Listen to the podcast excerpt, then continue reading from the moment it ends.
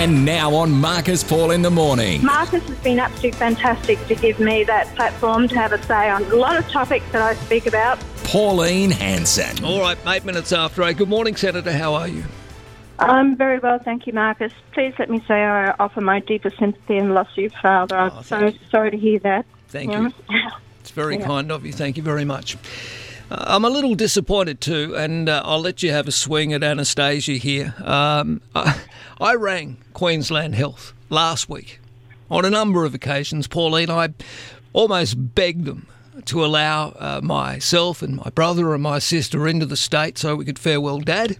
I said, Look, I understand we'll have to quarantine. I understand it might take 14 days. That's okay. We can make arrangements with the funeral parlour to look after Dad until that time. I was told flat out no. No. Sorry, we, we can't do that. Our quarantine facilities are full. Um, uh, we put a pause on quarantine, at least for the next couple of weeks. Please call us back in two weeks. And I'm thinking, what? Are we supposed to keep uh, this situation ongoing for another month? I'm not going to put my, my stepmother through this. There's no way in the world. We need to get this done. And, and then I learned last night that a bloody plane load of National Rugby League wives and girlfriends were given an exemption to fly into Queensland and to quarantine at a hotel facility on the Gold Coast. When I was told last week by the very same government there was no hotel accommodation for anybody. No wonder people are fed up, Pauline. Affected you personally, so you, you you know how people that it's happened to many in the past. How many fights have I had to get people over the border for these for these cases, and I've made representations for them as well. But when it hits you personally, it really hits home, and you can understand the hurt and pain. That many people are going through it. You know, I, I'm going to say to people: Have you had enough?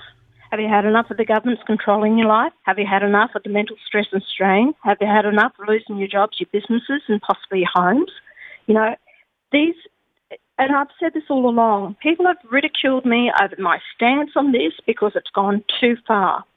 The goalposts are moved all the time. The Prime Minister's lost control of the country. He didn't challenge them last year when I said take it to the High Court and should be challenging them now to take back control of the country. He didn't do anything about it. He sidestepped the issue. Well, I'm saying all the time, well, Prime Minister, where the bloody hell are you?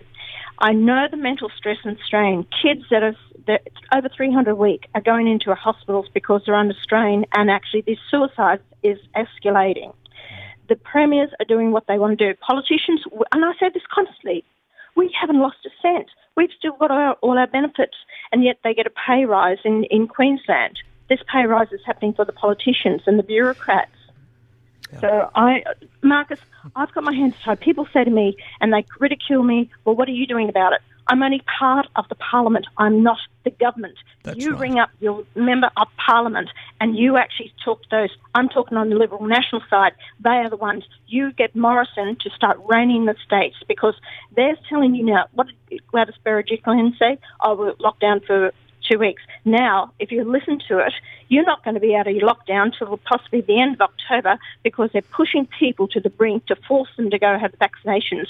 And this is where that truck driver, and I backed him all the way for for that on the Gold Coast. What Tell me happened about yesterday? this yesterday. Yeah, because I know that uh, that I, I had Malcolm on very briefly yesterday, but yes, on the Gold Coast yesterday, a, a bunch of truck drivers came to a halt at Reedy Creek on the M1. Um, Yeah. I know that you were there present. You spoke to them. You addressed their concerns, and then, uh, um, I mean, to your credit and to Malcolm's credit, you then said, "Okay, the point's been made. Let's move on to let the traffic Correct. through." So, and that was a really good Correct. way of dealing with it, Pauline. So I, I, I, I really do appreciate, and I know people appreciate the fact that uh, you were there, you listened to their concerns, and you let, and then you ensured that uh, that the traffic was then going to be cleared. But.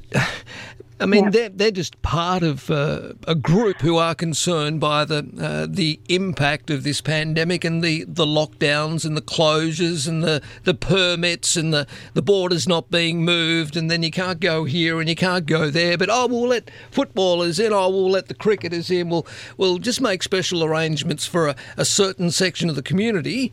Uh, but average Australians who keep this country ticking along, uh, we're the ones that are bearing the brunt of all of this.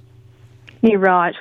You know, I this is a young guy. He's a lovely guy, and I sat down and had to talk with him over uh, afterwards. And he actually told me, he said the police told him he's got to get out of the state. He's not welcome in Queensland. So I said, mate, you can't hang around here. The last thing that you need mm. is to be uh, thrown into watch house or into jail and waiting this time a yeah. sentence. And I said, you've got a young family for. He was forced. He's known a driver. He lost his job, but they said, if you don't have the vaccination, sorry, mate, you haven't got a job. He said, I've got no job. I've got nothing. He said, they're destroying me. I've got such an overhead, paying off bills, insurances, mortgages, the, the truck, the whole lot. He said, I've got nothing. And uh, he said, they've taken away from me. But, you know, common sense prevailed yesterday. And he said, I'm only moving on because of you, Pauline, because you've asked me. I said, listen, mate, you've got the Australian people behind you. And I said, but don't do this to your Aussie mates. Don't do it to people behind you. These people may have, you know, medical reasons, have appointments to go to. I said, mm. you know, Australia behind you. But this is Marcus, this is where it's so important that we're not getting the message through, that people just keep going along with it and along with it and along with it. And you keep getting, you know, knockbacks and kicks, kicks in the guts. And, and, you know, are our kids ever going to get past this as well?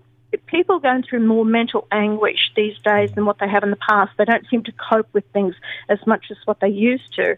The older generation, it's going to have a hell of a strain for a long time. And the debt that we put ourselves in for, for what? And because this woman in Queensland that people overwhelmingly voted to back in, we got her for another three years. Three years. And the only way we can deal with it is the Prime Minister has to be the leader of this nation and start showing the leadership and reining it in. I don't care what he has to do. They allude to the fact, Josh Frydenberg yesterday, he only alluded, I oh, will put the full funding. He couldn't make a definite yes, we are. Stand up and tell the people exactly what you're going to do. Give them hope. Yep. All right, Pauline, thank you for coming on. Appreciate it. You have a wonderful week. Stay safe, and we'll talk again next Tuesday. Thanks, Marcus. Bye. All right, there she is, One Nation's Pauline Hanson.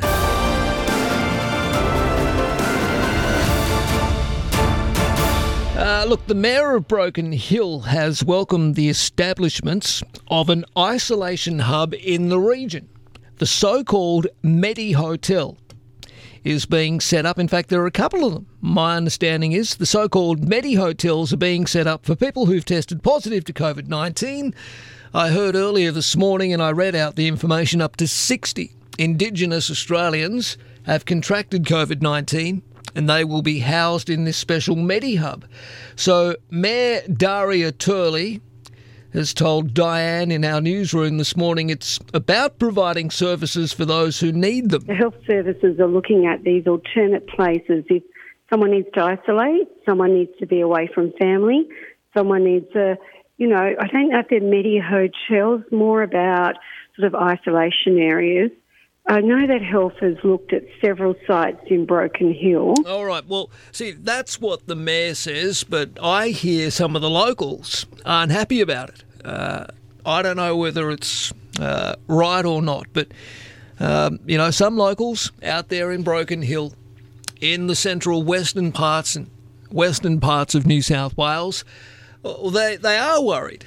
Uh, setting up a Medi hub in their neck of the woods could lead to an outbreak, uh, and they say that their hospitals aren't equipped to deal with it, etc.